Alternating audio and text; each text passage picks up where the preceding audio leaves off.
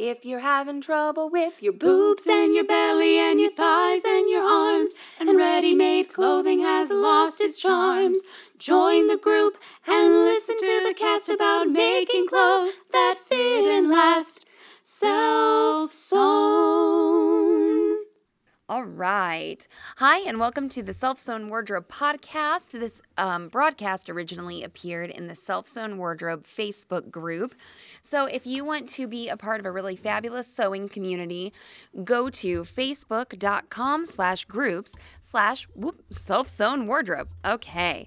So, this morning is supposed to be like an Ask Me Anything, and it might be a little uh, arrogant of me to think that you guys want to ask me questions, but hey, whatever. so, um, I put out the call yesterday if anybody had any questions because sometimes when I'm doing Facebook Live, if the comments are uh, too long. I can't see them on my screen all the time. So, a few people ask questions ahead of time. And if you want me to answer your question uh, live this morning, you may submit it here uh, in the comments on the live video, or you can go back and comment on that post um, either way, and I will try to uh, get to some questions. I might need to, though, limit it to about a half hour here. So, it's fabulous to have you all this morning. Hello to Jean and Tracy, and I think Mary joined, and Glenda and Riley. And I haven't been um, saying hello to everybody as they have been coming on, but I really, oh, hi, Marisa. Uh, I've been enjoying our discussions about how to say the word M A U V E. Uh, I say mauve. Sandy and her father say mauve. Uh, so we'll see we'll see what everybody uh, thinks about that. So hi hi mom. Okay so last night when i put out the call about um, and ask me anything hi glenda uh, kim asked a really good question. She said I was wondering if you have noticed a new school versus old school way of sewing. My grandma is the one it was the one to get me started in sewing and has taught me some of her methods. I've taken it from there and have learned a lot from PDF patterns and sewing with knits, which she really didn't get into. I found that some of the new methods may be quicker, but don't always give the results like the methods my grandma taught. Uh, just wondering if I was the only one who thought this. Okay, so uh, something that's been on my mind lately is the uh, fetishization of things that are old. Okay, so not just we we were talking about sewing machines, but also people. And then so you asked this question, Kim, and then Sam was in the store editing a podcast, and she starts cracking up. And I said, "What are you? What are you? How, what are you laughing at? What did, you know, mom and I do in, in the Sewing Out Loud podcast that's so funny? And she said that we were sort of talking about grandmas actually uh, on the podcast and that we were saying, you know, n- not everybody's uh, grandmother was necessarily like an expert seamstress, or maybe they were, da da da da da. And so, um, sometimes people will come in and they'll, you know, I'll say, you know, maybe they're having machine trouble, and I'll say, are, are you sure you know how to thread this? And they'll counter with a, a big defensive thing like, Well, I learned to sew from my grandmother, you know? And I've never met their grandmother, and she could be a lovely person. It doesn't mean that she knew how to sew or how to thread this machine that we have here in front of us right now. I think that the answer to this question is that there are grandmothers you know, ZD's a grandma. There are grandmothers who know how to sew really well, and there are grandmothers who don't. And then there are people like creating patterns nowadays on modern, you know, sewing blogs who know how to sew really well. And then there are people creating patterns today on modern sewing blogs that don't sew very well. So I think that both things can happen, okay? Anyway, uh the so you know, your grandma might have known, like Kim, it sounds like she had a lot of techniques to teach you that made you really successful. And you're going to no matter if you were looking in the library for information 20 years ago, if you're looking online for information today, you're going to find some information that you think, you know, I don't, I don't know about that, uh, or you're going to say that's an awesome tip, you know, from that person. So, I, I don't believe that there is necessarily hard and fast old school versus new school because there are well informed and misinformed people in both generations. Uh, Mom was in here telling pe- people to top stitch uh, from the top side of their fabric, you know, like not not um put like when when you're when you're hemming a pair of jeans, don't hem them from the inside, okay? You know, hem them from the outside. And she's like, top stitching goes on top. You want your top thread to go on top, right?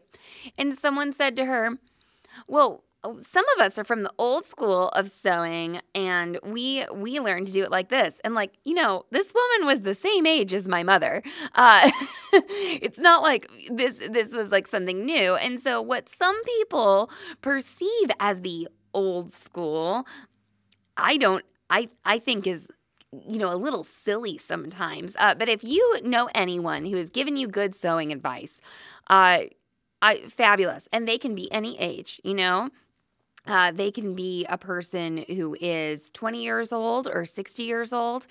Uh, you know, someone asked a question about a Tilly and the Buttons shirt a, a, while back. This is a couple months ago about how the under collar was cut on the bias. And she's like, oh, I haven't seen that before. Da, da, da, da. And then mom said, you know what? I do that on all my shirts. So, uh, you know, you can see that people who are, you know, Tilly is, I believe, under 30, you know, um, and she had this technique that might have been termed, you know, classic or something like that. So I I would never say like, "Oh, if someone's grandma said it, it's got to be right." Okay? But I would also never say, you know, discount everything your grandmother ever told you, you know.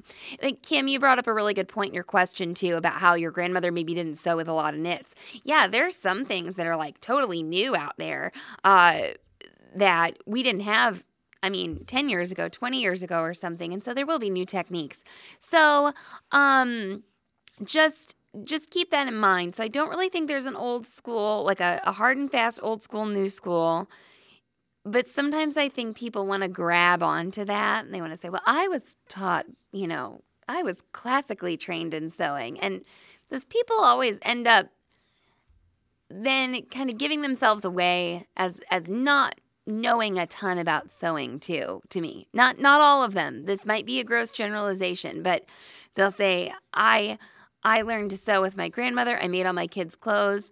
I don't know how to set in a sleeve, you know? And it's not bad to say you don't know how to do something, but I, I think a lot of people want to, I don't know, pass themselves off as experts or something like that, you know? But yeah. oh, Lonnie's asking me to spill all my beauty secrets. This is my hair that I washed yesterday.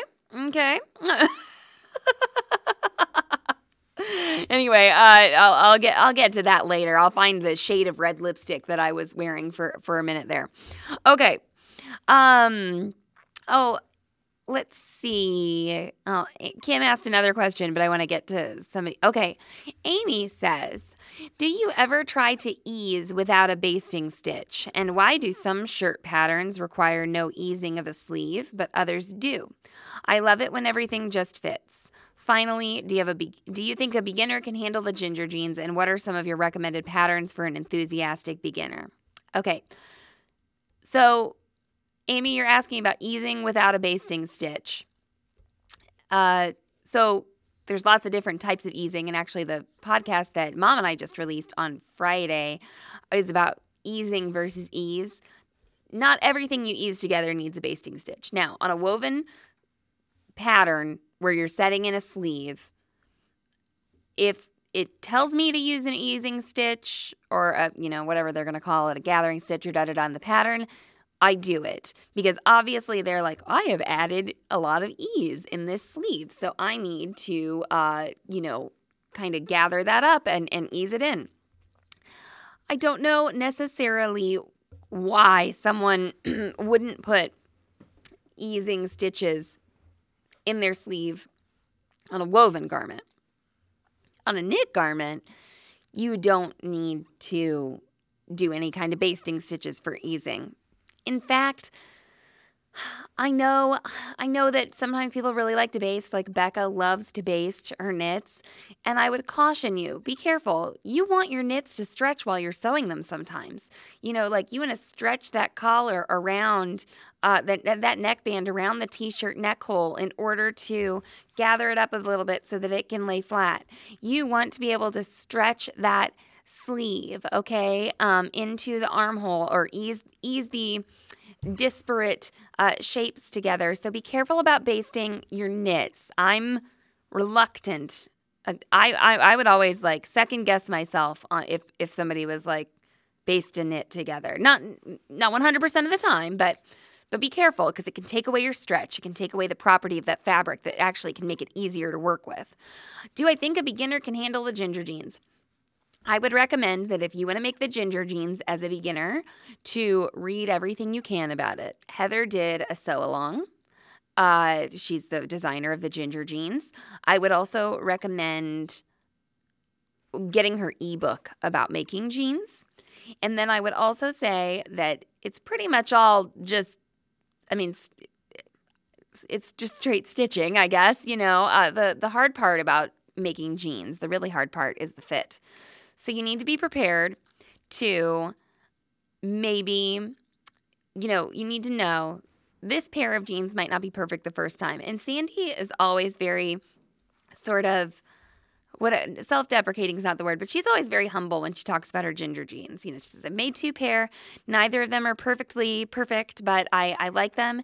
You know, there are things I did on my second pair of ginger jeans a lot better than on my first. Okay, so you need to just be aware that your perfect thing or that your first you know pair might not be absolutely perfect but uh oh and amy says that she enrolled in heather's jeans making class. Yeah heather has come out with a jeans making course which i have not watched yet. I'm tempted to buy it because i'm interested to see it but she i would just suggest to do a lot of research before starting the jeans that's all. Just do a lot of reading.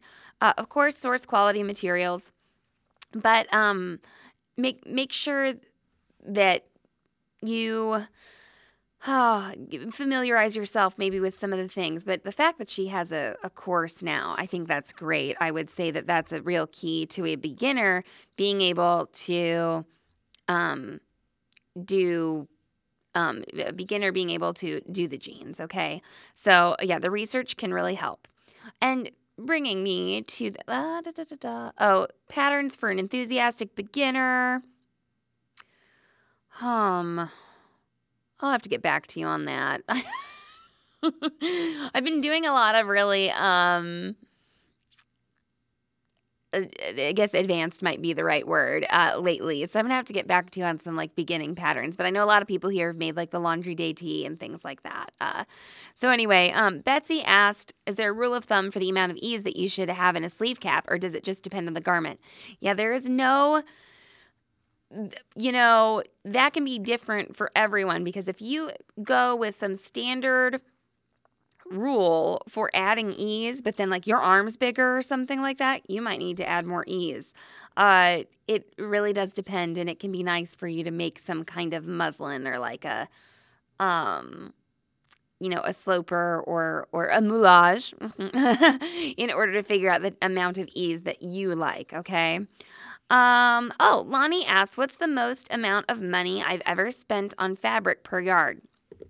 Well, I guess my white prom dress, which I could have brought in today, I, I have it at home, is made of beaded and sequined silk. And that fabric was $100 per yard. Now, I was 17 and the dress is very brief. so we only had to buy like two yards of it. It's like 60 inches wide. But technically, my mom bought that fabric. Okay. So I guess that I I didn't really buy that fabric because I was in high school. But then the most expensive fabric I've purchased, I believe, is this. I'm gonna see if I can get it out from the sample rack behind me. Okay, so what I have laying here, um, this pink silk, and I'm getting my pen away from everything, uh, my pen and my coffee. Um, this is a pink silk wool blend, like boucle, okay? And I think that it was about oh, $60 a yard or something like that. Okay, so that was this. Now, I can't really remember how much my wedding dress fabric was.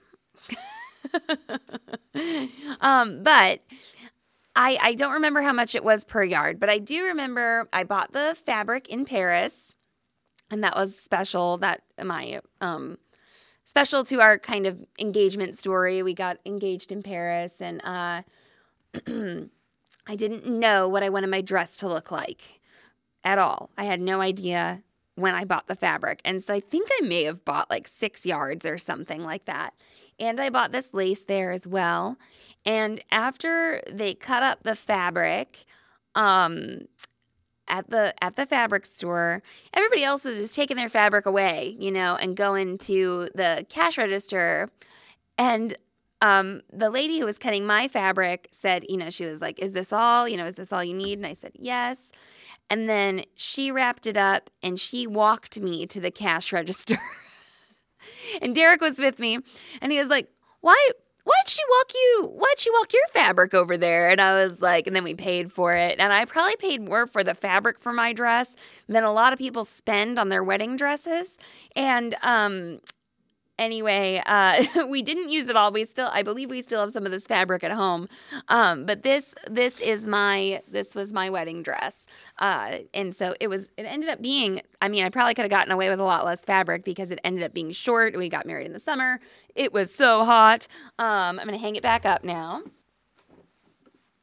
and uh, but that is made of silk satin and you know uh, lace that I believe that lace was made in France as well. So that was exciting um, to to buy and for mom to sew into my dress. That's really the only reason I had a wedding was so that mom could sew me a dress. Um, da, da, da, Let's see. Oh. Okay, I think the video is back on. So I wasn't talking during that whole part. Okay.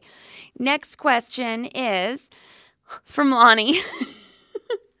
again, is there something you've sewn before but will never ever attempt again? Um Okay, yeah.